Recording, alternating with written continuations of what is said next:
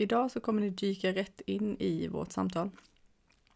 Och eh, vi refererar till ett mejl som Emily skickat ut till oss som går tredje året på MIO-kursen. Ehm, där hon helt enkelt ber oss att eh, fråga oss själva om vi vill det här, om vi är redo att ta emot det som hästarna har att eh, erbjuda oss. Och det är det mejlet som är utgångspunkt för den inledande diskussionen. Mycket nöje!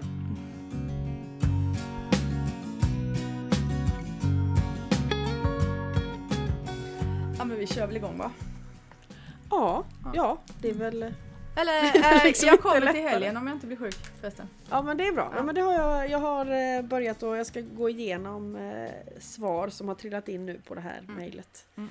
Ja. Så, men jag har fått med mig det, Ja. att du är på. Det, Ja. Det hade jag ju tänkt att du väl var. Svar kommer på andra sätt än mejl kanske. Ja. Eh, eh, Men det behövde göras. Det behövdes liksom ett eh, statement på något sätt. eh, För min del i alla fall. eh, jag tycker det var jättebra. Mm. Ehm, jättebra. Ehm, också för att ehm, för att eh, det är det här skedet, alltså det är en sådär personligt tema för mig. Att när man kommer till det jag, jag vet inte, jag har hakat upp mig på den här 80-20 jämförelsen. Att när man kommer, när man kommer till liksom eh, de här 80 procenten som oftast går hyfsat lätt eller enkelt att Mm. ordna till och sådär. Och så har man de där 20 kvar där det, det är segt och man får inte så mycket bekräftelse man måste hänga i liksom. Mm, ja precis. Då brukar jag ju bara gå och lägga mig. Mm. Men eh, det här är liksom för, för stort. Det här, eller vad ska man säga? Det finns, det finns ingen väg ut ur detta ju eftersom att det är livet. Så då det är ju bara att hänga på. Ja, jo det är sant. Sen, sen får man ju försöka ta sig i kragen varje gång. Ja men lite som den där övningen när vi skulle lyssna som om det var superviktigt liksom. Mm. För att det var superviktigt. Mm. Att inte vara sådär lat då. Ja, precis. Mm. Jo, men det är väl det där... Eh, det finns ju så många sorters motstånd, tänker jag. Ja. Eh, och, och de är ju individuella också, så man får ju lära sig dem i sig själv. Men, men det finns ju just det där eh, tröglata motståndet. eh, som inte är så tungt kanske, men det finns en frestelse i det Mm. som kan vara eh, väldigt svår att övervinna egentligen. Mm. Eller den där inre dialogen att ja, men jag är ju här liksom. Jag, har- jag, Mm. jag har ju tagit mig hit i alla fall. Ja, och jag tänker på Mm. den här första gruppen av de jordanska linjerna Mm. eh, som representerar mod. Mm. Eh, och där det då handlar om liksom, mod och styrka att stå fast Mm. vid sin föresats på något sätt. Och då är det ju under, under hot och så vidare. Or tempted by comfort. Ja, precis. Eh, den är ju med där som lika stark som ja, under dödshot i princip. Mm. Mm. Så, så det är klart att det en, eh, finns en tyngd i den kraften. Mm. Det gör det ju. Mm. Det, det finns ju en tröst i det ändå, att man, Mm. att man inte är ensam. Nej, det tror jag verkligen inte. Eh, jag, jag tror att det är en... Eh, att den finns hos alla men att den tar sig lite olika uttryck Mm. och man är mer eller mindre också ärlig mot sig själv i förhållande till att man har det i sig. Mm. Mm. Ehm, det, ja, vissa saker är ju lättare att erkänna för sig själv än andra. Ja, men så är det ju. Och lättja är inte så charmigt. Nej, det är verkligen inte det. Och, eh, men vi var ju inne på det där, det är egentligen det tror jag som jag menar när vi pratar om de här österländska gurusarna som kommer till väst och går i terapi fast de har en eh, liksom, mått av upplysning. Mm. Egentligen är det där är det precis det jag menar, att, att vara medveten om saker och ting hos sig själv. Eh, Mm. Det där som man inte har sett, som man behöver hjälp att se och bli medveten om. Mm. Ehm, att det är en ständig resa, att det är lätt att tro att man har nått fram, eh, alltså av Mm. ren blindhet helt enkelt. Mm. Ja, och sen kanske... Jag tror att efter... Jag vet inte, jag har ju så dålig koll på när jag säger vad. Men Fanny hade ett samtal, jag tror att det ägde rum efter vår sista poddinspelning.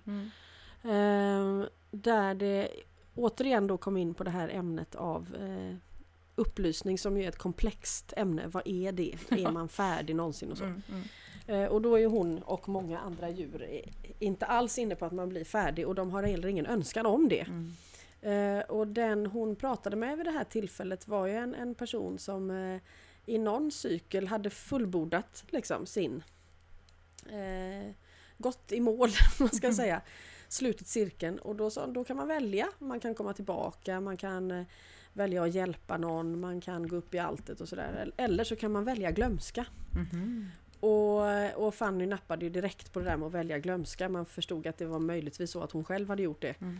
Eh, därför att för henne var det som att om man nu har blivit upplyst eh, och gått hela vägen fram, det har blivit ett tillstånd, du är ett med alltet. Eh, det har skiftat plats, det som vi pratade om sist. Liksom, det är, iakttagaren sitter eh, mitt emot en och i en på samma gång. Mm. Då vet man ju att det, det är så det slutar. Mm. Man vet att alla vägar leder hem. Eh, för att jag har, jag, har, jag har upplevt det. Mm. Och då kan man ju absolut kosta på sig glömska tycker hon. Mm. För då är man ju ändå säker. Mm. Och varför hon skulle välja glömska, hon beskrev det som att annars är det som att man aldrig mer kommer att bli förälskad för första gången. Du kommer aldrig återupptäcka Gud igen. Så att den där glömskan och distansen ville hon verkligen återuppleva. Mm. Eh, och och det, den historien kan jag inte säga att jag verkligen har läst eller hört ifrån en människa.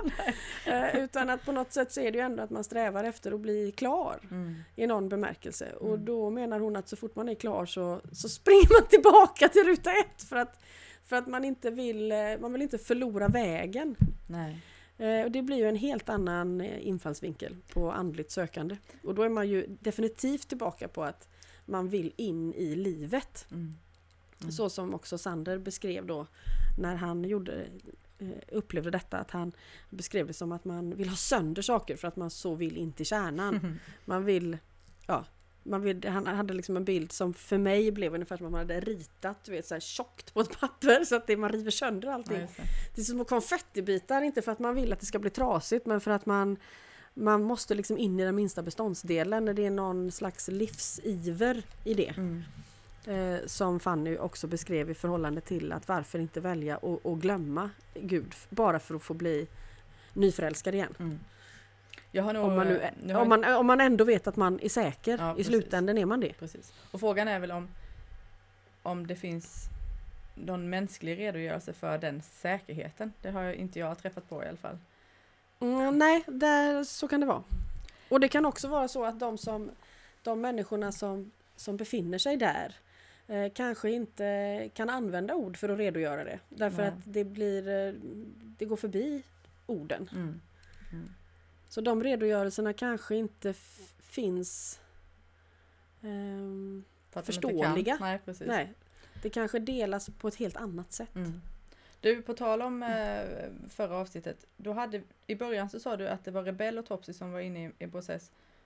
Jag vet inte om det var en annan process än det som Topsy och Sander är inne i. Eh, ja, när det var att, att Rebell, eh, när Topsy gick igenom sina olika steg i de här minnes, eh, i minnestråden Mm. så kom det olika hästar ifrån hennes flock in och mötte henne på de här olika stationerna eller vad man ska säga. Och Rebell var en sån individ. Eh, Så, det, så han, han delade en del av den vägen med henne vilket också Amber gjorde och Turra gjorde. Mm, mm. Så, men, och Meja. Men det är framförallt Topsy och Sander då som är själva Ja, större Precis, processen. Mm. ja Mm. exakt. Mm. Och Sander gjorde sin ensam. Alla backade ju av runt honom för att de förstod att han måste vara själv i det. Mhm. Så han, eh, han delade hage med Misty och Rocky som har gjort så här. Eh, och de höll ett respektfullt avstånd och alla andra Särskilt de små då, Celeste som är ung och Savanna som är ung, de hade ju jättesvårt att hålla sig ifrån Sander. Det var ju roligt att se för att de vuxna, de äldre, eh, förklarade att han, han måste stå ensam i detta. Vi kan inte vara där nu och, och rota runt bland honom. Och det var ju samma eh, Farouk som inte lever längre som också gjorde det här. Eh, han, han bad om att vara själv. Mm. Alltså han var så jag måste möta detta helt ensam. Mm. Eh, Men Topsy, som, där det ju mer handlade om en bearbetning då egentligen. Eh, Så en mer psykologisk frigörelse skulle man kunna säga då. Mm. Så eh, hon hade hjälp och Rebell var en av dem. Okej. Stöttepelarna då. När vi avslutade sist så, så nämnde du någonting om, om de här hästarna, att de fick som konstig hälta. Ja, det fick de. Och då sa jag att, ja, va säger du? Det, Oskar Mm. har precis haft det då. Mm. eh, och så sa du, ja men det är ju fullt möjligt att han också är inne i någonting i och med att saker och ting händer på alla möjliga Ja. sätt. Mm. Så då kunde inte jag låta bli där. Vi, vi, vi poddade ju på torsdagen samma dag som det kom ut avsnittet. Och sen fredag morgon så gjorde jag mitt bästa för att eh, prata med honom om detta. Mm. Och, eh, och det som jag kunde förstå var, var också den här känslan av att plocka av sig saker och ting. Eh, Mm. Och han, han uttryckte att, att han nu för första gången verkligen är fri att uppleva. Mm. Det var som att känslan att nu äntligen så är, är upplevelsen eh, Alltså nu, det, det är jätte, jag tycker det är svårt att tolka men eh, som att den är, nu är den äntligen helt och hållet som den är eller något Mm, sånt där. ja, men jag, jag, jag förstår. Eh, jag, jag tänker att sådär, vad är det man plockar av sig? Ehm, är det... I många traditioner pratar man om att det är illusioner och det skulle man ju kunna sammanfatta det som på ett väldigt, i ett väldigt stort perspektiv. Mm. Jag, jag tänker att det man plockar av sig är identiteter. Mm. Eh, Jag vet att Fanny en gång har beskrivit som att man bygger upp sitt liv baserat på ett antal stillbilder som har blivit kvar. Mhm. Alltså att, att vissa händelser eller situationer blir en så stark markör för hur jag tolkar mig själv. Mm. Eller hur jag liksom cementerar min självbild. Och då menar hon att man gör aldrig det enbart med sin egen bild utan alla som är med på fotot blir frysta så fort man tar det. Så att de som har befunnit sig i rummet på något sätt när de här bilderna har fastnat, de kommer också att fastna i mitt sinne. Mhm. sätt. Men, ehm, Så man Och då- låser andra individer också. ja, man, man låser egentligen i alla fall sin idé om andra individer. Mm. Eh, och så får man ju tänka sig att andra individer också gör det i förhållande till mig och så försöker vi mötas någonstans. Det är som att vi försöker jämföra massa fotografier som aldrig riktigt stämmer överens.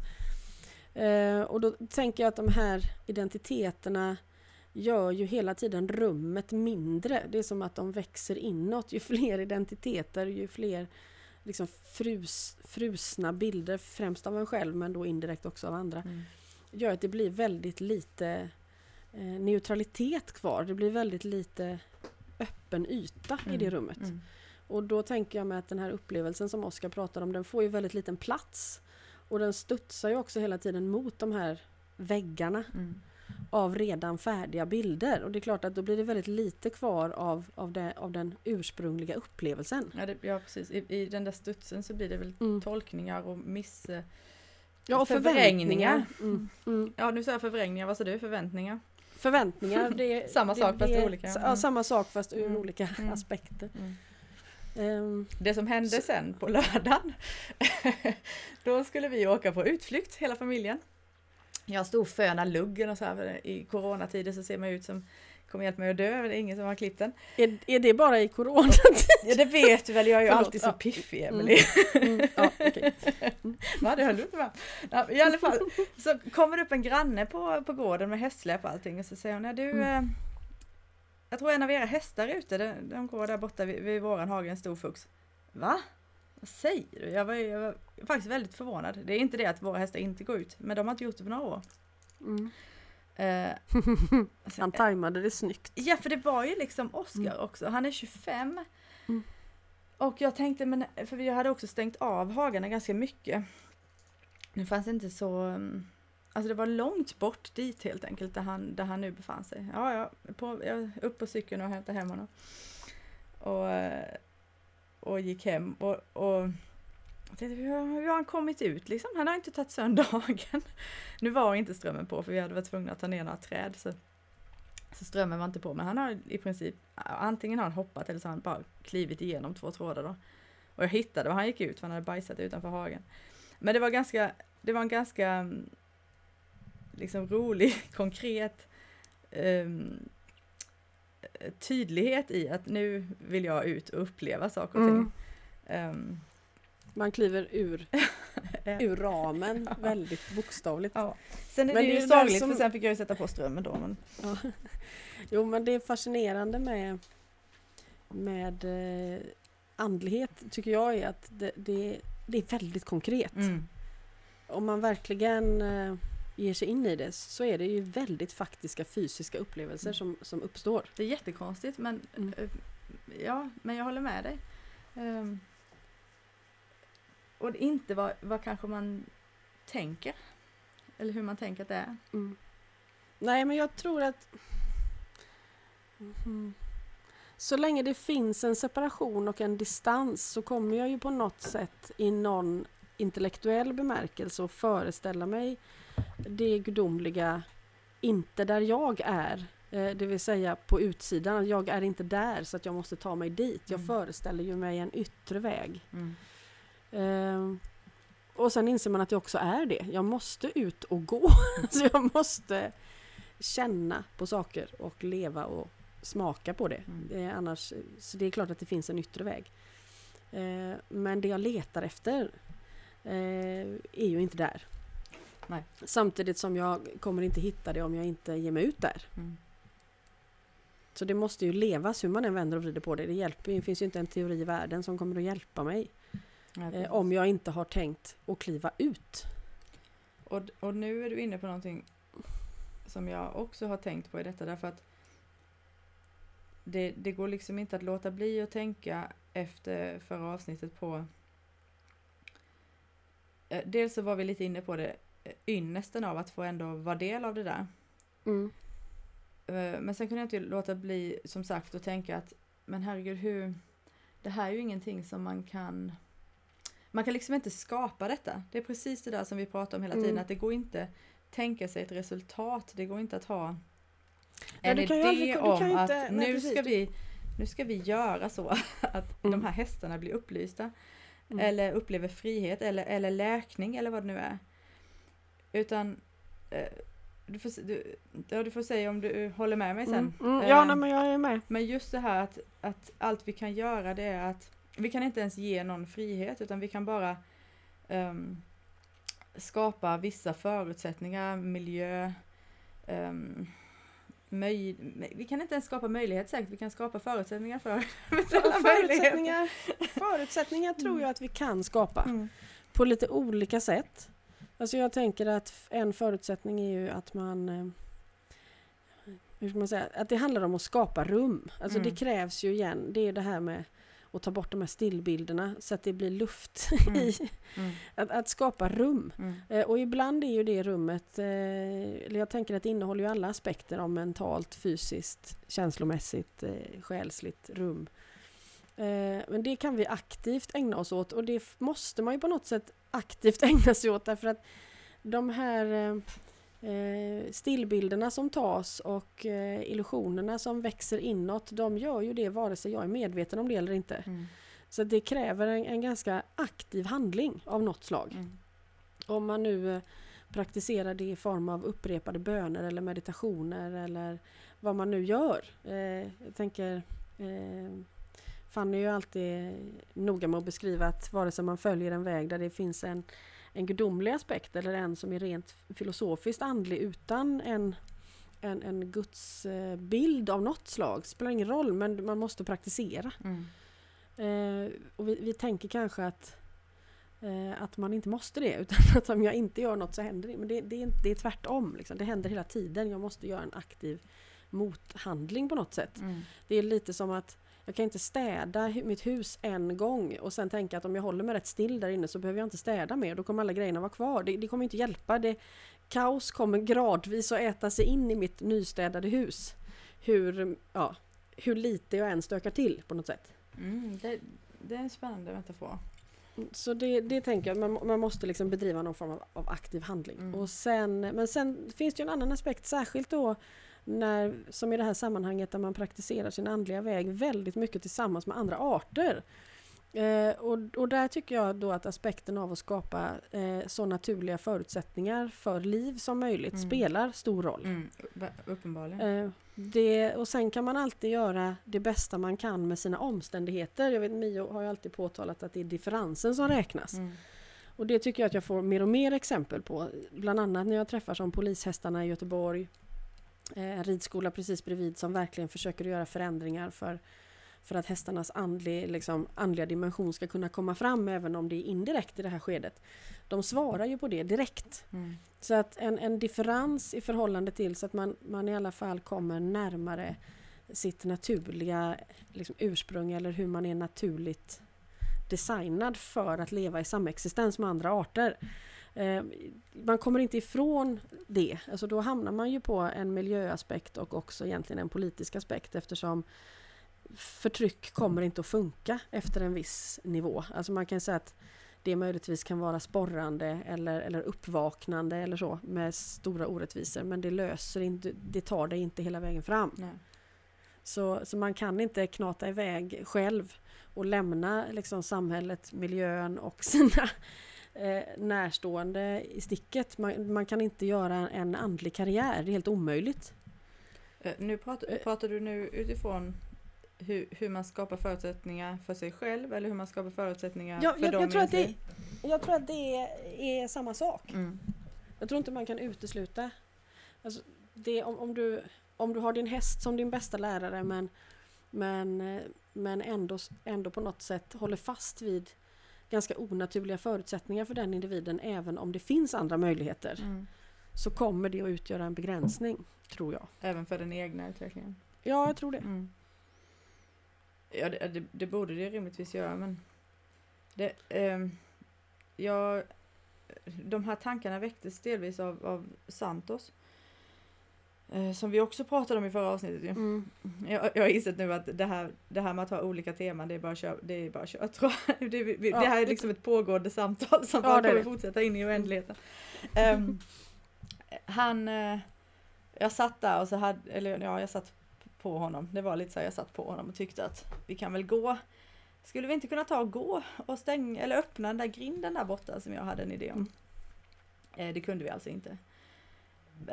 men men så, så fick jag väldigt tydligt bilden av att för jag var så himla nöjd med att jag hade eh, vissa erfarenheter och kunskaper som gjorde att jag på ett relativt smidigt sätt ändå kunde eh, komma upp på honom. alltså Mm. hela den processen. Men nu var det tydligen dags att, att skala av precis allt sånt där. Och han vill att vi möts helt nakna. Um, Mm. Alltså i, i bemärkelsen att, som jag förstår det, dels att släppa allt det gamla men också sl- släppa föres, föreställningar om vart vi ska. Mm. Ehm, och och det, det är ju en frihet i det. Absolut. Och väldigt, väldigt, väldigt spännande. Och där någonstans så tror jag också att jag såg att, att det här är att det gäller också för mig att, att skapa de här förutsättningarna för mig. Mm. Att, alltså, för någonstans, jag, jag tror att man delvis kan ge någon frihet, men sen måste den individen ta friheten. Det är bara det att man, Mm. man kan nog inte ta friheten om inte det har, det har skett en läkning och en frigörelseprocess. Det är liksom inte någonting som Mm. man bara tar utan det, det, rätt som det är så, så är man där. Men innan man Mm. är där så är det, är det inte möjligt.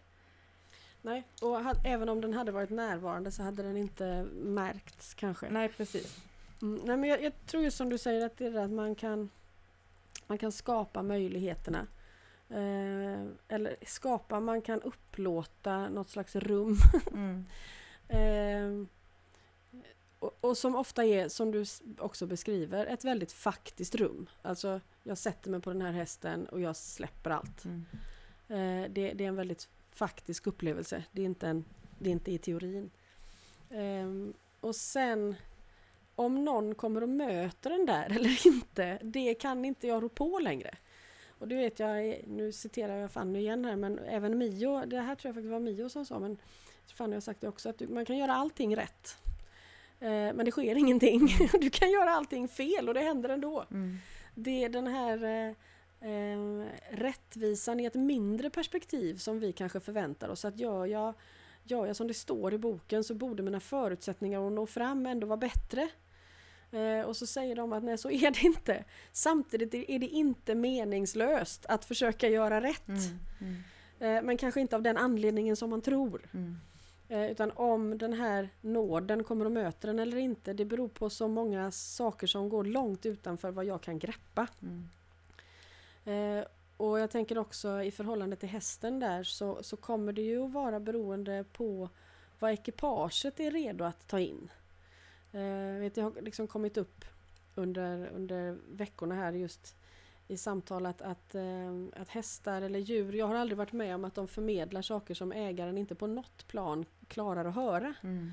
Kanske inte är det man vill höra och så vidare men det uppkommer liksom inte saker som inte får plats i rummet. Så, så vill man uppleva mer så måste man öka utrymmet på något sätt. Mm. Mm. Eh, och jag vet att också Marion Rosen har varit inne på det här att man kan aldrig göra någon frisk. Du kan aldrig liksom, ja men snälla sluta och gör det här för då kommer du må bättre. Det, det spelar ingen roll, det är som att ge frihet till någon. Det är sådär, man kan bara säga det finns en dörr. Mm. Så det kan du säga. Eh, Men sen kan du ju inte, du kan ju inte liksom härja runt och börja öppna den eller börja dra i någon eller för va- varför gör, varför, varför, behöver man, varför gör man det? Varför ägnar jag mig åt det då? Mm. Istället för jag vet Sander hade också en sån eh, som en del av hans eh, steg där när han frigjorde sig. Eh, han, han kommer ofta tillbaka till att han träffade en gammal man när han var ung och den här manspersonen har spelat en stor roll för honom och han tyckte väldigt mycket om den här personen har man förstått. Så han kommer i olika aspekter när han bearbetar sitt inre. Och det gjorde han även den här gången. Och då hade ju Sander förstått redan som ung att han, att han hade en våldsam drivkraft. Det här är ju en energisk, explosiv, modig häst liksom. Och han hade ju förstått att han hade den här styrkan och han förstod också att den här mannen som han tyckte så väldigt mycket om kanske inte hade det. Mhm. Och, och det kanske var det han behövde. Eh, och då fick ju Sander givetvis för sig att men jag ger honom min helt enkelt. Eh, det är ju helt rimligt. Alltså, eh, reser du i öknen och har vatten och de andra är törstiga så är det klart att du ger bort vattnet. Vad skulle kunna vara fel med det? Men, men vad som var fel var att han liksom gav bort det istället för att... Alltså, och skillnaden skulle vara att man delar någonting genom att själv förkroppsliga det Mm. så kan det bli upptäckt på det sättet. Så att den andra kan upptäcka det i sig själv, då kan man förvalta det. Mm. Men när han ger bort det så får han ju ett problem. För det första så förlorar han sin egen energi för den har han ju gett bort. Eh, och mannen har ju ingen möjlighet att förvalta den. Det är ju som att liksom, eh, ge bort en eld men, men det finns ingen ved, den kommer slockna. Mm. Det är Mm. inte smart. eh, och då har det, vid det laget har det redan hänt. Lagom till att man kommer på det då, så Mm. har det redan hänt. Mm. Jag tänker att en hel del utbrändhet eh, finns i det här området Mm. till exempel. Att man förstår inte skillnaden mellan att ge och att ge bort. Mm. Eh, och då insåg han ju att han, han måste förlika sig med att här, den här mannens öde kan han inte rå på. Det, hur, hur mycket han än har tyckt om den här personen och velat, velat hans absolut bästa så, så, så kan han inte leva hans liv. Eh, och för, för honom så blev det en väldigt, apropå det här att släppa saker på vägen, så Mm. det här var en väldigt stor sak för honom att ge släpp på, eller insikten om. Att eh, han, eh, han kan, ju dela det här genom att leva det i sitt eget liv. Det är ju det han kan göra. Mm. Och vilket ju i hans fall har han ju verkligen gjort. Hans erfarenheter har ju till väldigt stor del medverkat i att förändra individers liv. Mm. Men just den här mannen som det började med kunde han inte hjälpa. Och det har på något sätt suttit kvar hela tiden då för honom. Och nu har han kunnat släppa det. Mm, Ja, nu har han kunnat släppa, eh, liksom, släppa honom fri på sin väg på något sätt. Mm. Mm. Ja, det, det där är ju säkert ett tema för ganska många. Därför att det, Mm. det blir ju det blir ju Alltså det, det är en del tycker jag i det här när man pratar om frihet och ansvar och, och att vilja någon väl och så vidare. Mm. Det, det är också lätt att det blir man tänker i en föräldrar-barn-relation eller framförallt när barnen börjar bli vuxna. ehm, det kan, den, den här omtanken kan också upplevas eventuellt som som brist på tillit till den andres förmåga. Mm, Alltså det finns så många aspekter av det. Mm. Eh, så det, ja. Ehm, jag, jag kan inte heller låta bli riktigt att bara pausa lite kring eh, världen, höll jag på att säga. Om man nu kan göra det. Mm. Allting händer nu, känns som. Ja. Eh, allt som händer i USA, coronan, Mm. Mm. Israel eh, tänker mer aktivt annektera på Västbanken. Mm. Eh, nedläggning av Palme idag, Palme-processen. Mm. Alltså, det, det, det är också det är paradoxalt liksom att sitta på landet i en stol under ett träd och så samtidigt vara del av allt detta. Ehm, Ja, samtidigt är det ju kanske där man ska vara. Jag vet varje gång jag frågar djuren sådär, världen brinner, vad ska vi göra, vad ska vi göra? Mm. Så svarar de alltid odla. Odla! Ja. ja. Jag tänker att det finns många aspekter av det. Mm. det man kan hjälpa jorden, Mm. man kan eh, hålla sig där man är, man kan värna om det som ändå ligger nära en. Ehm, och det betyder inte att man blundar för det andra och lever i någon slags låtsasvärld. Eh, men det är bra att börja där. Det är bra att börja under det där trädet tror jag. Mm. Ja, alltså, Och sen tänker jag ju att hela det här eh, alltså fokuset på det här icke-hierarkiska arbetet som utgör grunden för det vi gör här. Även om det är en väldigt svår väg och man sällan är just där man vill vara. mm. Eh, Men det handlar ju om samma sak. Mm. Alltså de här, den här extrema rasismen, strukturella rasismen som ju USA är byggt på. Och jag menar, också vi koloniala länder är, bygger på det här. Mm. Eh, det, det når ett tak. Och det taket kommer kanske snabbare när man har en, en öppet rasistisk president till exempel. Mm. Jag tänker att det är inte så att det, det här inte har hänt innan heller. Eh, men det har möjligtvis hållits på en sån nivå att det blir uthärdligt. Mm. Och nu är det inte uthärdligt längre och det ska det ju inte vara. Mm. Men, men eh, det, handlar, det är ju samma historia som berättas i mer eller mindre extrema former. Men vi kan alltså antingen eh, det är the clash between dominance and coexistence. Det, vi kommer hela tiden tillbaka till det. Mm. Mm. Och det, Och, alltså, jag tänker i, i den aspekten, det finns det här, det här är lite känsligt kanske, att säga att att rent statistiskt sett så är det tydligen inte mer våld mot svarta.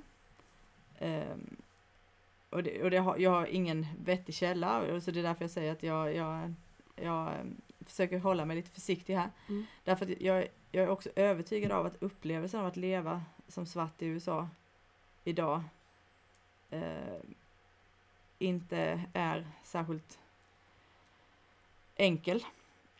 Men vad, alltså med en sån historia av av just dominans, mm, hur, hur blir man någonsin fri för att återkomma till det här temat? Hur, hur kan man bli fri från det offerskapet? Um, hur, hur, alltså jag, jag skrev min... Ja, det- mm, ja, jag, ska alltså bara, det- jag ska bara fortsätta ja, lite för att absolut. försöka belysa lite, eller förklara vad, vad det Mm. är jag försöker säga. Eh, Jag skrev min magisteruppsats i Sydafrika eh, Mm. om legal empowerment of the poor och, och där Alltså jag, har- jag har tänkt ibland på hur löser man det här? För man, kan, man får ju ändå eh, liksom ehm, tänka tanken även om man inte kommer till svar på en sån fråga. Men, men i USA, som jag förstår det rätt, så finns det ju, det finns ju liksom inget, knappt något försök till att ha, ha avslutat historien om man säger så. I, i Sydafrika fanns det ju ändå det. mm, Med, men ändå så är ju rasismen i Sydafrika eh, fortfarande oerhört oerhörd. Och också den eh, synen på sig själv som, som, som det gick att se bland, bland många svarta är ju som någon som inte riktigt Alltså som inte har samma förutsättningar. Mm. Vilket de inte har, men, men som att också mm, att också möjligheten att att, att eh, eh, överkomma det här hindret, att kapaciteten inte finns, att man har den självbilden. mm.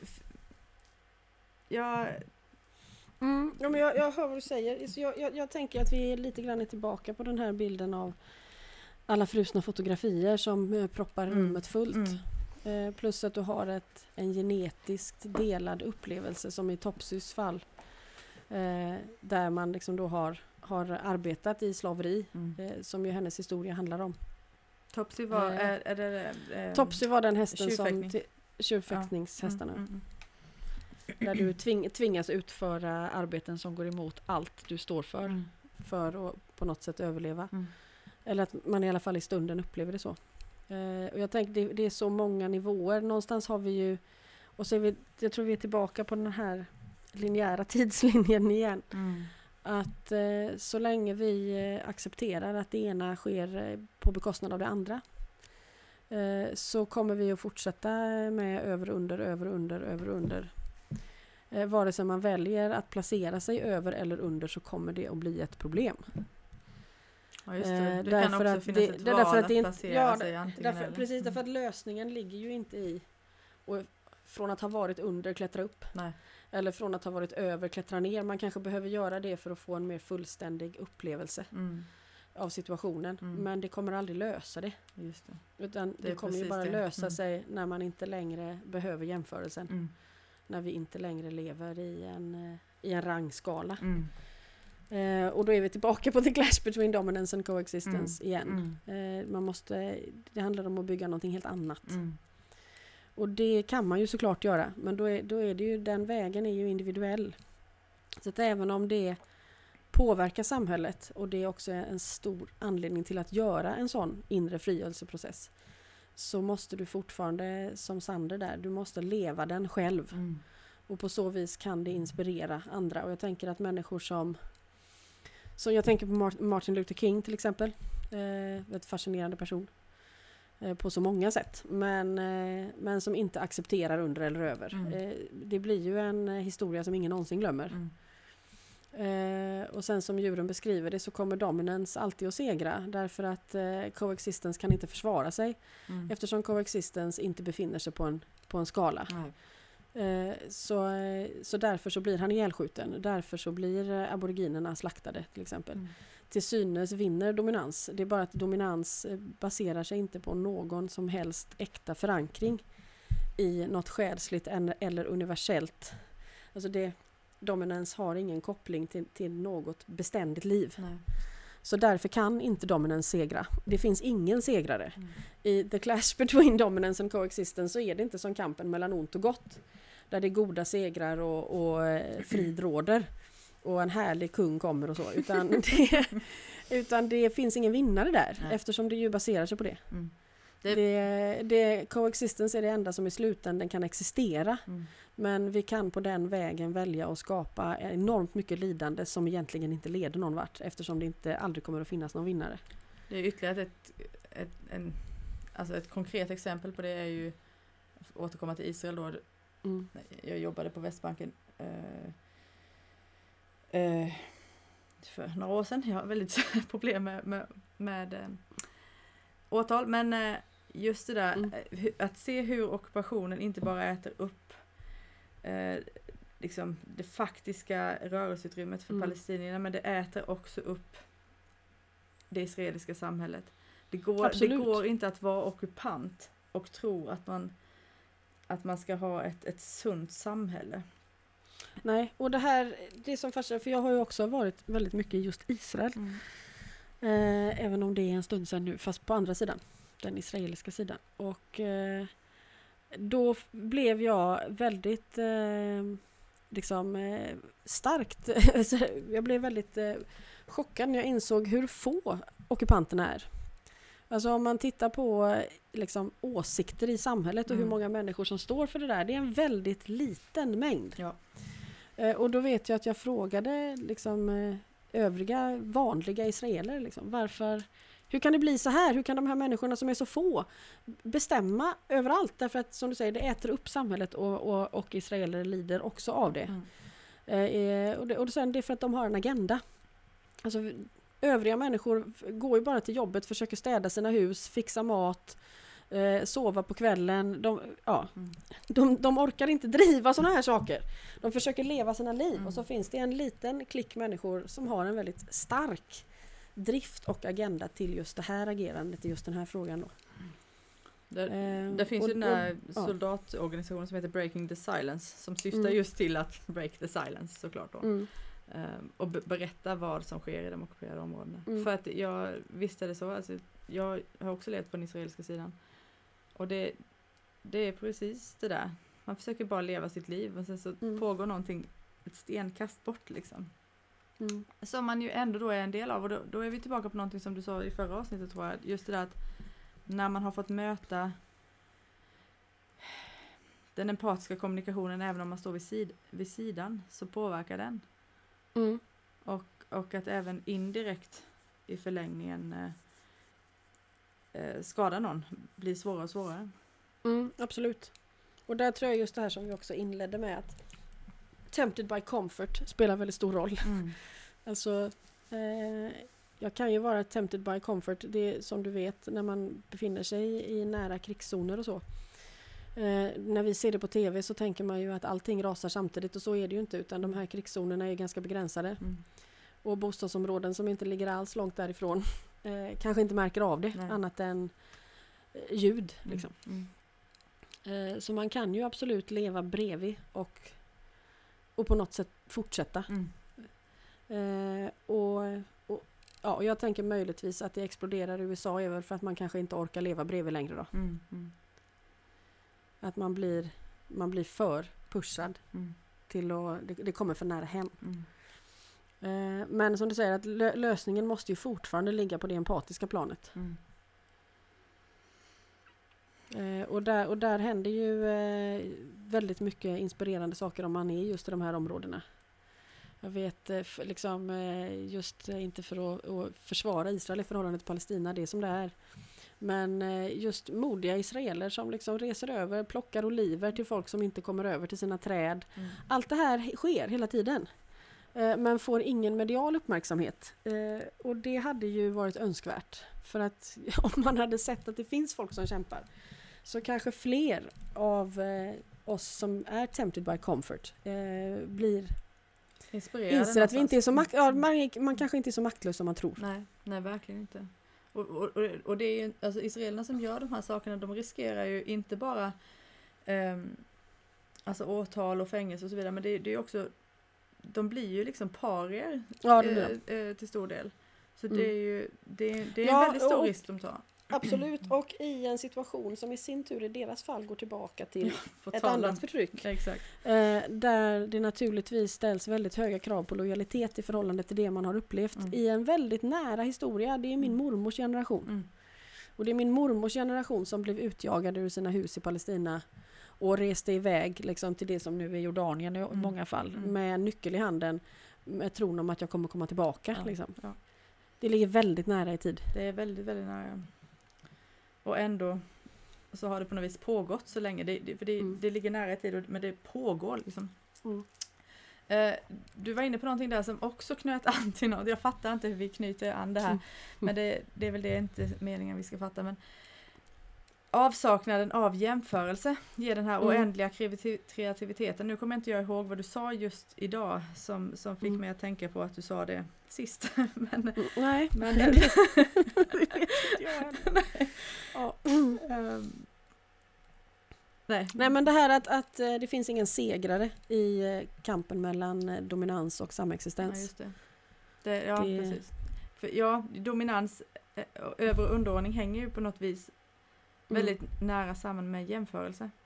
Ja, det, det gör det. Det pågår en jämförelse hela tiden. Mm. Framförallt så pågår det också en värdering hela tiden. Mm.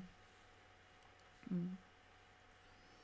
Det, jag vet inte om du har sett den filmen, eh, apropå Israel, för där eh, visades den.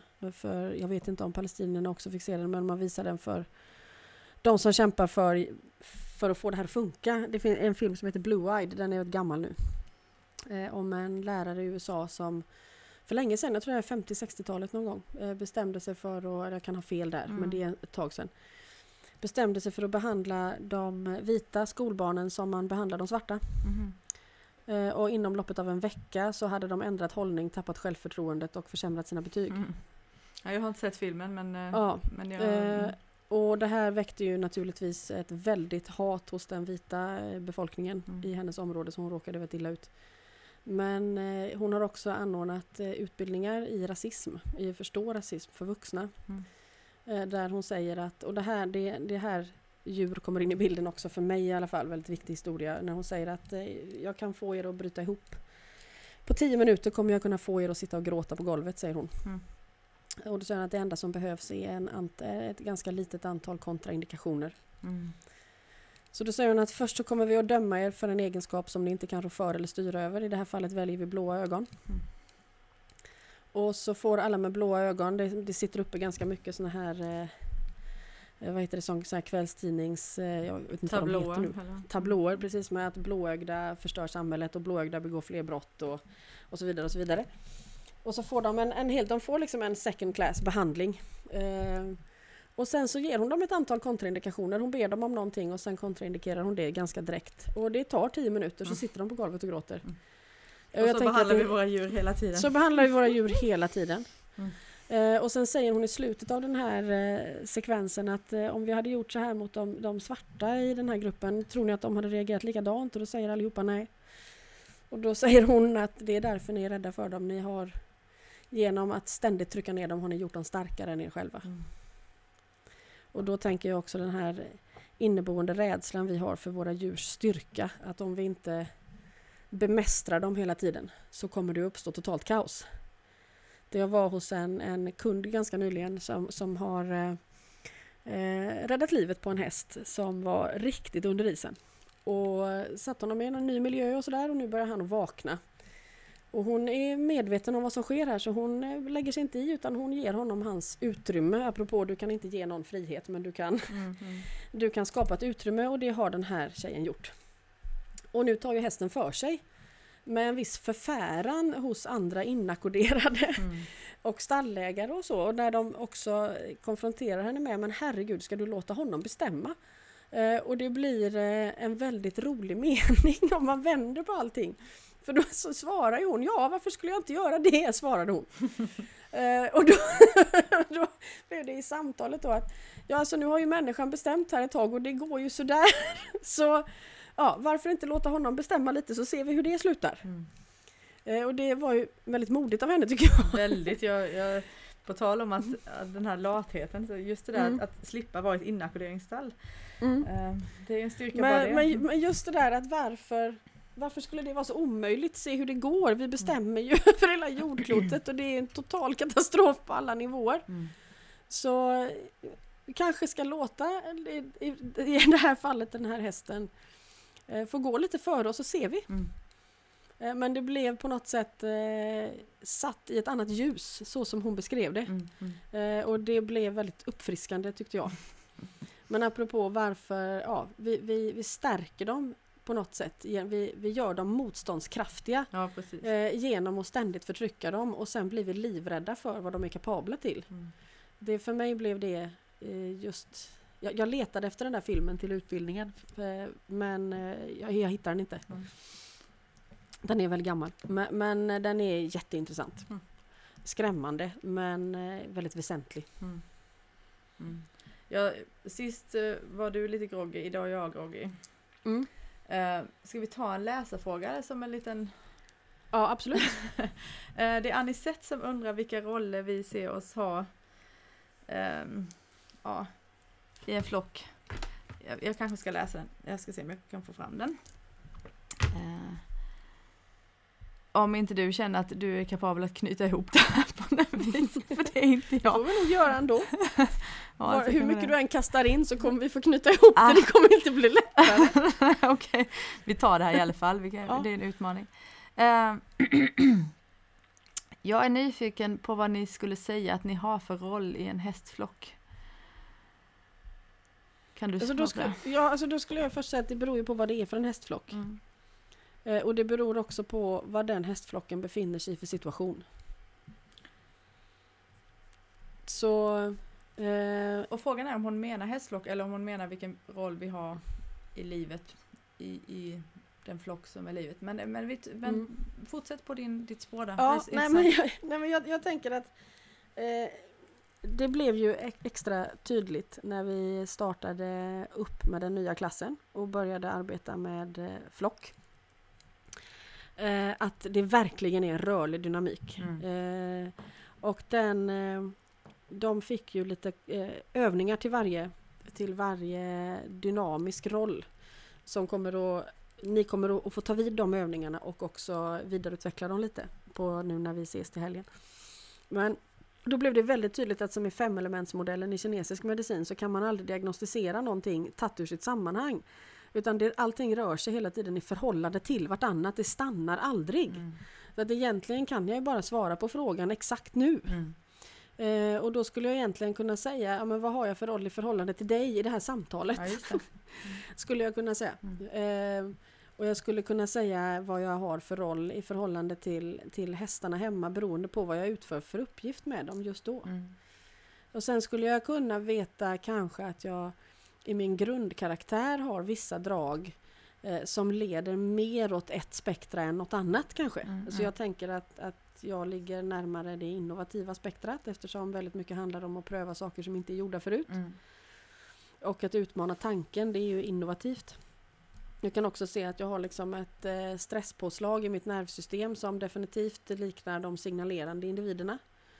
Eh, och mitt sätt att hantera mängden intryck på ett köpcentrum liknar definitivt en varnande häst i en flock. så, eh, så någonstans däremellan tror jag att jag rör mig. Men i, i vårt Jag måste bara samtal... i- fråga då innan du går vidare. Eh, ditt sätt att hantera alla de intryck som du får Mm. i, i, i en hästflock då? Hur, hur skiljer Ja. sig det mot hur du, hur du tar in intryck Ja. i en, en, en köpcenter? Ja, det skulle jag säga. För att en, en hästflock har redan en naturlig förankring så där kan jag liksom släppa och följa med. Mm. Jag blir inte bombarderad i en hästflock. Som jag skulle bli på ett köpcentrum. Nej, okej. Ja, förlåt, fortsätt. Ja. Men jag är inte säker på att jag har någon av de här rollerna i det här samtalet. Vad har du gått i? Vad har du sagt nu? Eh, innovatör, eh, varnare, signalerare? Ja, ja. Nej. Därför att eh, här är, är är det ju du som är innovativ i frågeställningen.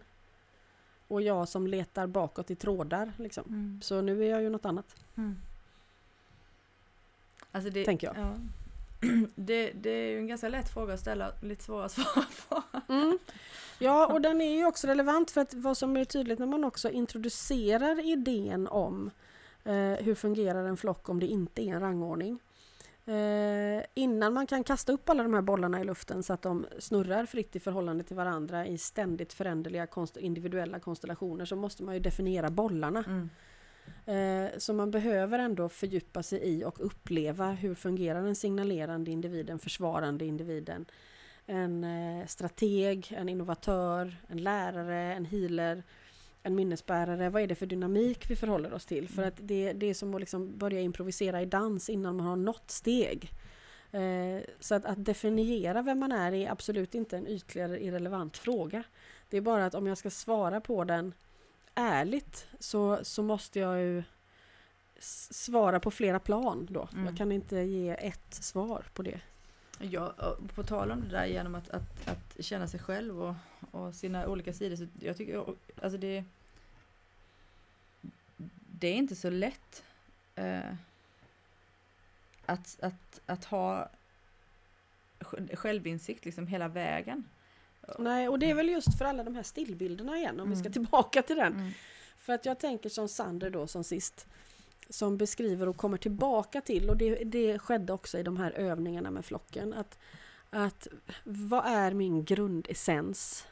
Eh, healerna har en övning om hur hittar man kärnan. Du kan inte leta, hålla på och leta efter något som är sjukt för du kommer bara leta efter saker som är sjuka i förhållande till saker som är ofullständiga. Du måste först hitta vem individen är i sin rena form annars finns det liksom, det är helt omöjligt att göra någon påmind om vad som är en obalans. Mm, mm. Om du utgår ifrån obalansen. Mm. Eh, och då kommer de ju till det här som på något sätt är att först har du skap, skaparen och sen kommer skapelsen. Eh, och så finns det någon liksom hårfin eh, skiljelinje mellan att det är alltet eh, och inga detaljer och att någonting finns. Mm. Eh, och, det, och det där precisa, ju närmare du kommer exakt där skapelsen börjar, då kommer du ju närmare din essens. Då hittar man essensen, ja precis. Mm, och, och det Sander gjorde då var ju att han hittade då också vissa egenskaper som kom väldigt tidigt i hans i skapandet av honom. Mm. Som ju han då kunde härleda till, också till liksom innovativa, provokativa eh, förmågor. Mm. Som han har gått i och ur under sitt liv. Honom har vi ju levt med länge och sett att han, han går i och ur roller. Eh, men det är någonting han ofta återkommer till. Mm. Eh, och då skulle man kunna säga att man har en, en slags hemmahörande där och att det är bra att veta varifrån man kommer. Men sen vad man också i, i delar och stunder av sitt liv behöver att utveckla för att bli mer fullständig. Det är inte samma sak som att man ska bli alla roller jämt och att det är något mål att uppnå. Men jag tror att det är oerhört viktigt, särskilt när vi som människor ska ta till oss det här, att vi inte låser oss vid jag är sån här. Ja, verkligen. Eh, alltså är jag också ursäktad en massa saker. det hade varit Eh, smidigt. för, för dit går vi ju väldigt snabbt. Ja, men jag är sån här, därför att jag är... Ja, Ja, det, det, Jag är ju- provokatör så jag måste Ja. säga någonting som trampar dig på tårna. Ja, det, det, det är väldigt eh, lätt eftersom jag tänker att den här eh, enorma lockelsen till att skapa identiteter då, Mm. till att ta en ny stillbild och känna ah, nu vet jag. Mm. Nu, det här tillfälliga lugnet när man eh, förstår någonting Mm. eh, är ju eh, jättehärligt. Och sen sitter den bilden där naglad på väggen. Ja. Om jag ska försöka ändå titta tillbaka då, jag, så, så, så nära jag kan minnas, även om inte det är precis skapelögonblicket, men, eller skapelseögonblicket, så, så har jag sen jag var barn alltid, jag har liksom alltid sökt att gå min egen väg. Alltså vi kunde vara tre personer som gick tillsammans, så var jag tvungen att, alltså rent konkret, ja men jag går upp det här hållet istället. Mm. Eller mm, vid fem års ålder säger jag till min mamma att nu, nu går jag en runda med hunden här Mm. när, det, när det är liksom skymning i skogen. Mm. Ehm, det är någonting som nog har varit med mig ehm, alltid. Mm. Ehm, Ja, där finns ju till exempel upptäckare. Om man ska titta i en, i en roll eller i en hästflock Mm. så har man ju så säger de att alltså, vissa jobbar på själva linjen av antingen att försvara reviret eller, eller ge utrymme apropå det här och liksom skapa rum till någon. mm, Om en anfallare står på linjen så kan en healer ägna sig helhjärtat åt något väldigt introvert. Till exempel. mm, Eh, och så finns det signalerarna som går långt, långt ut och letar efter saker. Men du har ju upptäckarna går också ganska långt ut och letar efter saker. mm. Men med betydligt sämre självbevarelsedrift Ja, men än varnarna. det låter och därför rimligt också. Ja, och därför finns det ju också en varnare Mm, eh, någonstans där ute som vet att det här sker mm, hela tiden. Så man ger hela tiden rum åt varandra. Och det där blir ju också jätteviktigt när man ska omsätta det här i praktiken. Eh, vilket vi också gör under utbildningen till exempel. Att, och det blir tydligt att allas vägar ser inte likadana ut och, då, eh, och det är fort att man jämför sig. Eh, det ser man också, vi belyser hela tiden här för den nya gruppen nu därför att vissa har väldigt lätt för sig i vissa övningar och vill gärna berätta om det och genast så sätter sig ju andra Mm. långt under Ja, och känner sig helt värdelösa till exempel. mm. Eh, och att man inser att om bara någon av oss når, når lite längre eller utökar sitt utrymme eller tillskansar sig en ny erfarenhet så kommer det att öka utrymmet för alla oss andra. Mm. Så istället för att backa in och säga jaha, på linjen då, om hon är skickligare än mig då måste det betyda att jag är sämre. Mm. Nej, eh, hon är bara skicklig inom sitt område i den här stunden. Mm. Och det utökar mina möjligheter att bli skicklig i min stund Mm. när den nu kommer.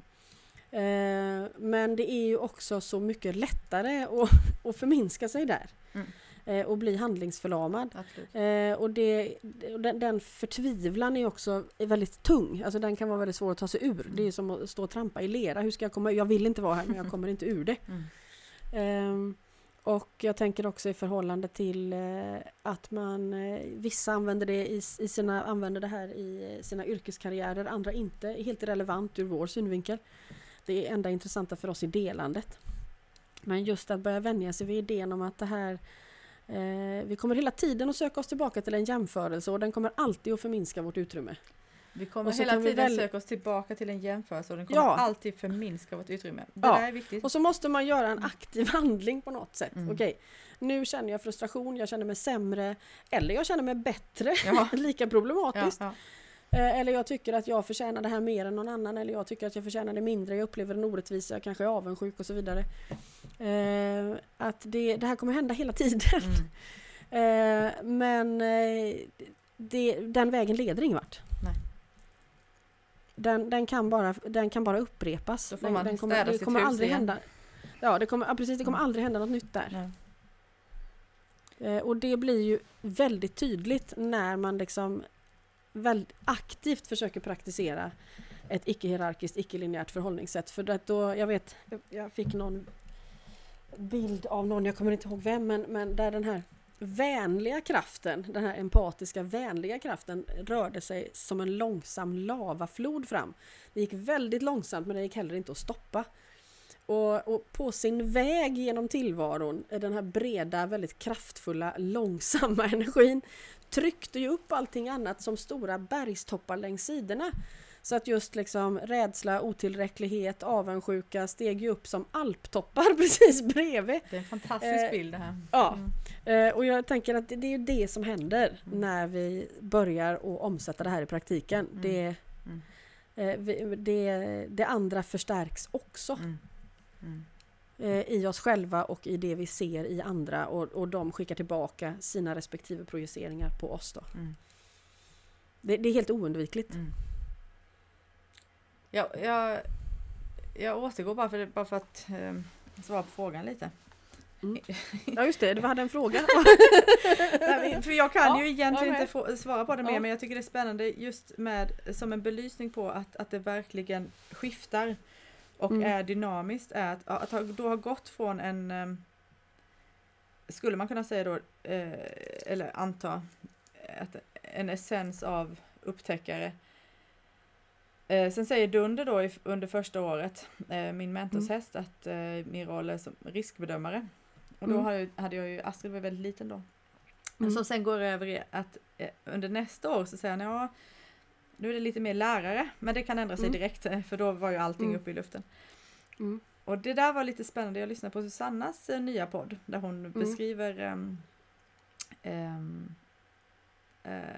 din och hästarnas Eh, redogörelse för de olika rollerna. Mm. Eh, tips, vill ni söka på den så heter den någonting typ Equinect eh, och någonting möten. Och då var det spännande att just riskbedömare och lärare är i samma grupp men ändå mm. motsatta, att man inte kan... Just det. Äh, just det. Att de inte jobbar samtidigt eller mm, hur de, använder, de använder det utrymmet som den andra inte använder, vet jag att de beskriver det som. Ja, väldigt spännande. Mm. Och, och, för det där hade inte, det hade gått mig förbi. Eh, men då mm. var det spännande att se att, att ha haft, enligt Dunder då, de två mm. rollerna under de här åren. Ja, och det är väldigt spännande och riskbedömarrollen som ju är väldigt svår, kanske den svåraste att förklara.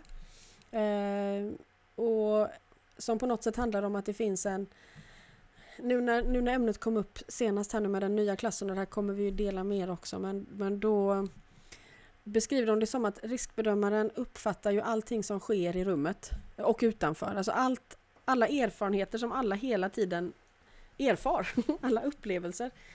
Eh, de, de, eh, den som sammanfattar dem inom just flocken då Eh, är, riskbedömaren. Den upplever allt det här. Eh, och genom att någon gör det, man kan ju säga att alla upplever alla hela tiden, ja, men det gör de för att riskbedömaren bevarar den dynamiken. Så, så allting som erfars kommer också att sammanfattas och sammanfattningen gör ju att beslut blir lättare att ta i praktiken då. Varnaren ser detta i kombination med vad koordinatorn har upplevt, i kombination med vad minnesbäraren vet och vips så har vi ett beslut. Mm. Eh, som ju då på ett väldigt spännande demokratiskt sätt uppstår utan att någon bestämmer. Därför att det är verkligen summan av de sammanlagda erfarenheterna som skapar beslutet. Så att riskbedömaren går inte in och säger gör så här. Eh, utan det är ju att, att allting sammanfattas eh, i, ett, liksom, i en neutral punkt. Gör också att eftersom alla delar allt så går ju den tillbaka. Så att alla individer får också hela tiden sammanfattningen. Mm. Och det kommer ju att förändra vad man själv sen gör. Mm. Och då blir det nya individuella upplevelser som återigen går tillbaka, sammanfattas, delas och så tillbaka, fram och tillbaka. Mm. Som en puls. Eh, och, det, och, det, kräver en väldigt hög närvarograd och då menar de ju själva att den närvarograden kan man inte ha dygnet runt, året runt, utan det här är en roll som, som växlar. Mm. Som regel. Är det, är det rimligt att, att likställa alltså när en människa har en sån här roll, eller, eller mm. vilken roll som helst, är det liksom, är parallellerna väldigt tydliga mellan hur det är att, att ha en sån roll i en hästflock eller blir det annorlunda? Jag tror att det blir annorlunda i en människa... Alltså tänker du en människa utan en hästflock? Eller en människa med hästar? Jag tror jag tänker både och. Därför att jag, det, Mm. det, jag, jag tycker det är synd om vi missar perspektivet människa-människa och hela Ja. den, den... Nej, för att jag tänker att har du, har du människa människa enbart så har du förmodligen ett väldigt linjärt system. Mm. Eh, och där kommer ju riskbedömaren att ha en annan sorts auktoritet då, Mhm. kanske. Eh, och, en, och det försvinner i en hästflock. Ja, precis. Så att själva processen där som du precis Mm. beskrev är förmodligen inte riktigt närvarande i, i en Nej. människokonstellation. Men man skulle ju kunna sträva efter det genom, genom att hela tiden delge allt. Jag tänker att skulle man omsätta det här i en människogrupp där vi inte har ett vaket omedvetet utan vi måste hela tiden få informationen så skulle du kunna vara riskbedömare i en ganska liten grupp. Alltså jag, jag noterar, jag noterar, jag Ja, noterar och Mm. genom att jag noterar eh, så, så finns det en sammanfattning som återvänder av sig självt. Eh, det svåra blir ju som sagt att inte mm, inte sätta sig över. Mm.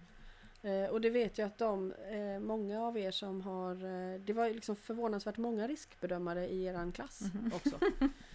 Eh, och när jag tittade på vad ni fick för eh, uppgifter, nu kommer jag inte ihåg dina, men jag kommer ihåg en del riskbedömaruppgifter som mentorer gav under den första vintern där. Mm.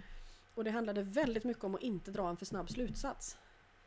Ja, det, det var Mm. även i, eh, närvarande i mitt. Ja. Mm. Mm. Mm.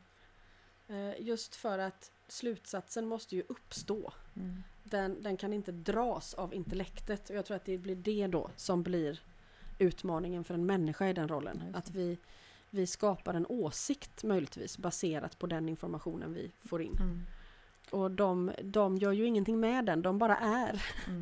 De är mer telefonen i sambandscentralen än telefonisten. Det. Sen, är, sen rollen som lärare. Eh, Mm. Jag tycker ju att, att den per definition ehm, eh, inte, inte hur jag upplevt den nu, men när, när jag tänker på ett, ett människosamhälle. Den som är lärare har en, en, en position av makt.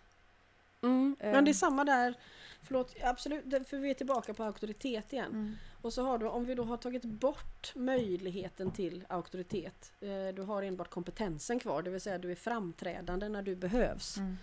Eh, det får ersätta idén om att man står över lite oavsett, bara man väl har fått sig sin titel, om man säger. Mm. Eh, då är det väldigt tydligt att de beskriver att en lärares uppgift i en hästflock är att förstärka det friska. Mm. Eh, det vill säga you empower the other one hela Mm, tiden. mm. Du förstärker den andra. Eh, och det, det förändrar den auktoritära rollen. Däremot så behöver du ju ha, du var inne på det innan där, att man, man behöver ha en otrolig tillit till den andres förmåga. Mm. Det, det är KS för mig, alltså det, eller Ja. det är kranisk sakralterapi och det är Mm. egentligen allt det vi gör här också Mm. såklart. Så Mm. att det som, det som i ett linjärt system blir att läraren bestämmer blir i det här fallet att äh, lärarens enorma tillit till eleven eh, får bli den bärande kraften då helt enkelt. Mm. Eftersom du aldrig kan tvinga någon till något. Nej. Ja, jättebra. Det får mig också att tänka på i, i inledningen av den här kursen, Mm. för vad som känns som en evighet, så fick vi läsa ehm, några artiklar ut en tidning som heter Balder. Bland annat om dig, Ja, men ja. också Jonna Bornemax, Mm. där hon beskriver ehm, eh, de icke-symmetriska relationerna Mm. till exempel mellan henne och en eh, rumänsk tiggarkvinna tror jag. Jag tror Just hon det, var rumänsk. Mm. Hon beskriver väldigt fint tycker jag Mm. den typen av asymmetri som inte, inte grundar sig på att man, man tänker att man har olika värden men det är ändå väldigt tydligt att man har olika möjligheter kanske. Jag, jag Mm. kommer inte ihåg vilket Ja, ordval mm. hon, hon eh, använde. Mm. Men, men jag antar att det fanns en anledning att du delade den också. Mm, Och- absolut. Och inte bara lät det vara så enkelt som att vi går, vi ska liksom icke-hierarkiskt till, till Mm. någonting annat. Eh, den problematiserar ju hela allt det här på något vis. Ja, och det är det som är väldigt viktigt att göra hela tiden. Mm. Därför att annars så blir det ju att vi... Att det där steget emellan, alltså det här att Fanny vill gå vägen om och om igen och glömma. Att vi tänker oss en utopi då, eller den här förhoppningen om... Jo men vi, vi, vi praktiserar coexistence. Eh, vi kan inte släppa dominance, det är inte så det löser sig. Det löser sig genom den här förvandlingsprocessen på något sätt hela tiden. Så det är klart att eh, alla steg däremellan, alla former av uppvaknanden i relationer som vi tar för givet. Eh, jag, jag, tycker att hon problematiserar det. Eh, genom att både erkänna det problematiska i att hennes förutsättningar är världsligt sett så mycket bättre än den här kvinnans. Mm. Eh, samtidigt på andra plan inte. Mm. Eh, ehm, jag tänker man ska inte bli färdig med det där. Nej. Alltså, eh, därför att i så fall eh, så får coexistence ingen förankring längre. För det är ur den här världen som vi bygger det. Mm. Och i varje Hur, möte? Ja. Antar jag. Och det, och det är hela tiden en färskvara när det pågår. Jag kommer tappa det hela tiden mm. och så måste jag praktisera om det. Mm. Det är inte så att jag uppnår ett stadium och sen var det gjort. Det, är, det är inte så det kommer vara. Nej. Och då tycker jag att den artikeln är spännande för att den vänder på saker och sätter det ur ett, en helt annan infallsvinkel. Mm. Ja, alltså hon, hon, är ju Jonna Bornemark är ju fantastisk att läsa på, alltså även fortsättningsvis. Mm. Uh, och också med att när man har de här tankarna i, i bakhuvudet. Mm. Um, nu börjar nu börjar jag, nu börjar jag tappa det känner jag. Men, eh, det, ja, det börjar... men vi har nog, vi har ju hållit på en stund. Ja, jag vill, jag vill... Vi, kanske inte, vi kanske inte kan sammanfatta det här. Nej, jag tänkte egentligen, egentligen avrunda ja. bara med att komma till vad du, vad vi, för det var lite intressant ändå att prata om rollerna eh, dig och mig sinsemellan i podden. Mm. Vad sa du? Mig som lite mer innoverande genom att ställa frågorna? Ja, alltså jag, och jag dig tänker som någon att, som drar i trådarna. Ja, jag, jag, tänker att du är väldigt bra på att ställa frågor. Jag tror att många upplever det som lyssnar. Jag får respons på det. Eh, därför att det, det är någonting med dig, tycker jag. Eh, jag vet att vi pratade om det en gång vid en hage på eh, Ödsmål. Eh, tror jag att det var. Vi var där på den lilla grusvägen. Att du nöjer dig inte. Eh, och, och jag tycker att det är väldigt bra. Eh, därför att då kan ju inte jag, då får inte jag stå still heller. Det, det, är nu jag ska vara så här kall och säga att nej, men bekräftelse det, det, har jag, det har jag kommit förbi, det är ingenting som mm. jag behöver. Nej. Det stämmer inte. Det är ja, också är skillnad på, mm. det är skillnad på om någon ser en och om någon bekräftar den. Mm. Det är en jättestor skillnad. Mm. Det är ju mm. inte fel att bli sedd. Nej det är det inte, det känns nej. trevligt. Eh, förhoppningsvis så kommer vi vilja se andra mm. också. Eh, men och då tänker jag att just det där att man inte nöjer sig med det första svaret. Mm. Eh, gör ju att det hela tiden grenar ut sig och blir eh, fördjupas åt olika håll. Mm. Mm. Så för, för mig i den här konstellationen så skulle du ha någon typ av eh, provokativ roll. Mm. Jo men det kan, det kan jag känna ibland. Också för att, för att det krävs en del tankemöda emellan.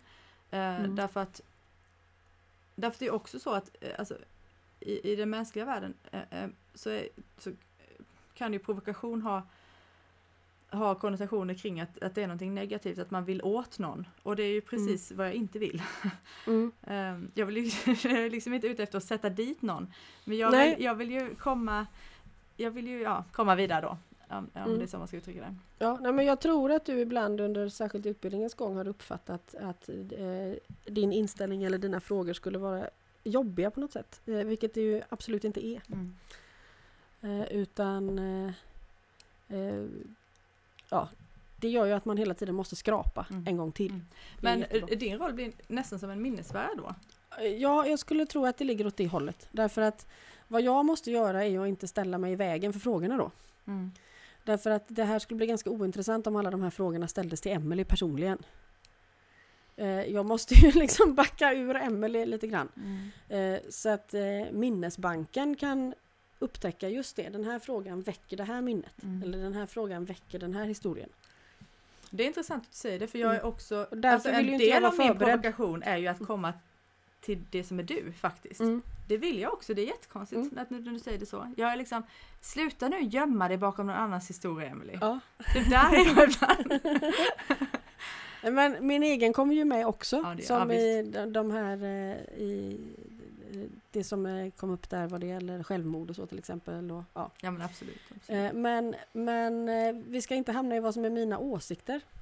Nej. För, för det första så är de helt relevanta. Jag vet inte ens om jag har några. Nej. Men, men eh, det, det, det ska inte fastna där. Nej. Nej, det är fint. Och det blir ju, det blir ju stort liksom. Det, det, det är alldeles tydligt att att det också finns en väldigt stor bank att dra ifrån. Kan du, kan du i samtalet, jag vet, jag, jag är fullkomligt okapabel att avsluta det här samtalet. Men, eh, kan du, eller gör du så när vi sitter här att, att det också kan uppstå nya budskap? Alltså kommer någon och säger, hörru Mm. du, eh, jag skulle vilja bidra med det här nu. Liksom, Mm, ja, direkt. så kan det absolut vara. Wow. Mm. Mm. Mm. Så det är på något sätt att inte stå i vägen. Samtidigt så måste du ju vara där. Mm. Alltså, Ja. det är ju igen de här parallella sakerna. Mm. Men eh, naturligtvis så måste det ju vara någon där. Mm. Eh, men eh, det, man ställer sig ju väldigt fort i vägen för sig själv och det gör man ju med en gång man be, be, behöver prestera. Mm. Ja men du säger att du inte är nervös inför detta, det är jag som är så det är jag som har, det Ja, är jag som står i- det- I prestationsbördan. just det här fallet, i just det här fallet Mm. så är det så att jag har ingen framför mig. Jag sitter ensam i mitt hus. Mm. Det är väldigt enkelt för mig. Jag har jättesvårt för att ha en publik. Mm. Eh, om vi ska in på Emily så har jag ju en scenskräck som är, inte liknar något. Alltså, Mm. Ja, jag kan inte räkna antalet panikattacker som har uppstått bara av att jag har någon framför mig. Mm. Eh, så eh, bara det är en stor lättnad för mig. och, Snacka om att ha lurat system. ja, eh, ja, och är det det som krävs får man väl göra det någon gång ibland. Ja. Men vi, vi svarar heller inte mot någon annan än oss själva. Det värsta som händer är att vi får missnöjda lyssnare och det är såklart tråkigt. Men inte, inte heller avgörande för det vi gör. Nej. Det är inte heller avgörande att få nöjda lyssnare även om det naturligtvis är väldigt peppande och trevligt. Mm. Eh, Så det finns egentligen ingenting annat än samtalet. Mm. Eh, Och vi, vi har ingen begränsad tid. Vi har alltså det... Ja, Det pågår. Mm. mitt, mitt enda jobb är att inte vara förberedd. Mm. Mm. Och det, det kan låta enkelt men det, det skulle jag nog säga att det inte kan vara så enkelt. Nej, det är inte enkelt men, eh, men det finns en trygghet i konstellationen. Mm. Så kan man säga. Mm. Som möjligtvis du inte upplever du är så nervös. Nej, men, nej men där är vi tillbaka på Sen min, på min kurs, bild av liksom en lärare. På lördag är det jag som är nervös och du som är lugn. Så vi byter. Ja, just det. Mm. Ja, för, för här, för, för jag menar, i, den, i min mänskliga hjärna så är, så är jag eleven här som ska, nej jag, har, jag tror att jag släppte det ganska mycket men, men det är klart Mm. att, eh, att det har tagit ett antal avsnitt för att jag ska kunna släppa idén om att jag ska prestera inför dig som lärare. Mm, mm. Även om det aldrig har varit um, någonting uttalat så, så det, det är ju, det är ju mina, mina stillbilder om man säger så. Mm. Jo, Såklart. men så är det ju. Ja. Oj, oj. Nu, nu får vi sluta. Ja, nu slutar vi medan du fortfarande medan du kan tala i en rak linje. Mm, exakt, exakt. Ha, men det, då får vi se. Det kan ju hända så att vi orkar podda om bara några dagar igen. Vi får väl se. Ja, jag tänker så här att vi ser vilket tillstånd vi är i på lördag Mm. eftermiddag. Mm. Går det så går det och går det inte så så går ju det också bra. Ja. Men Men ni, ni, vi, vi är beredda på det ja, om det precis. går. Ni som Mm. lyssnar får en sån här cliffhanger att det kan hända att ni, ni får nästa Mm. avsnitt sker efter en kursdag. Mm. Men eh, tack för idag.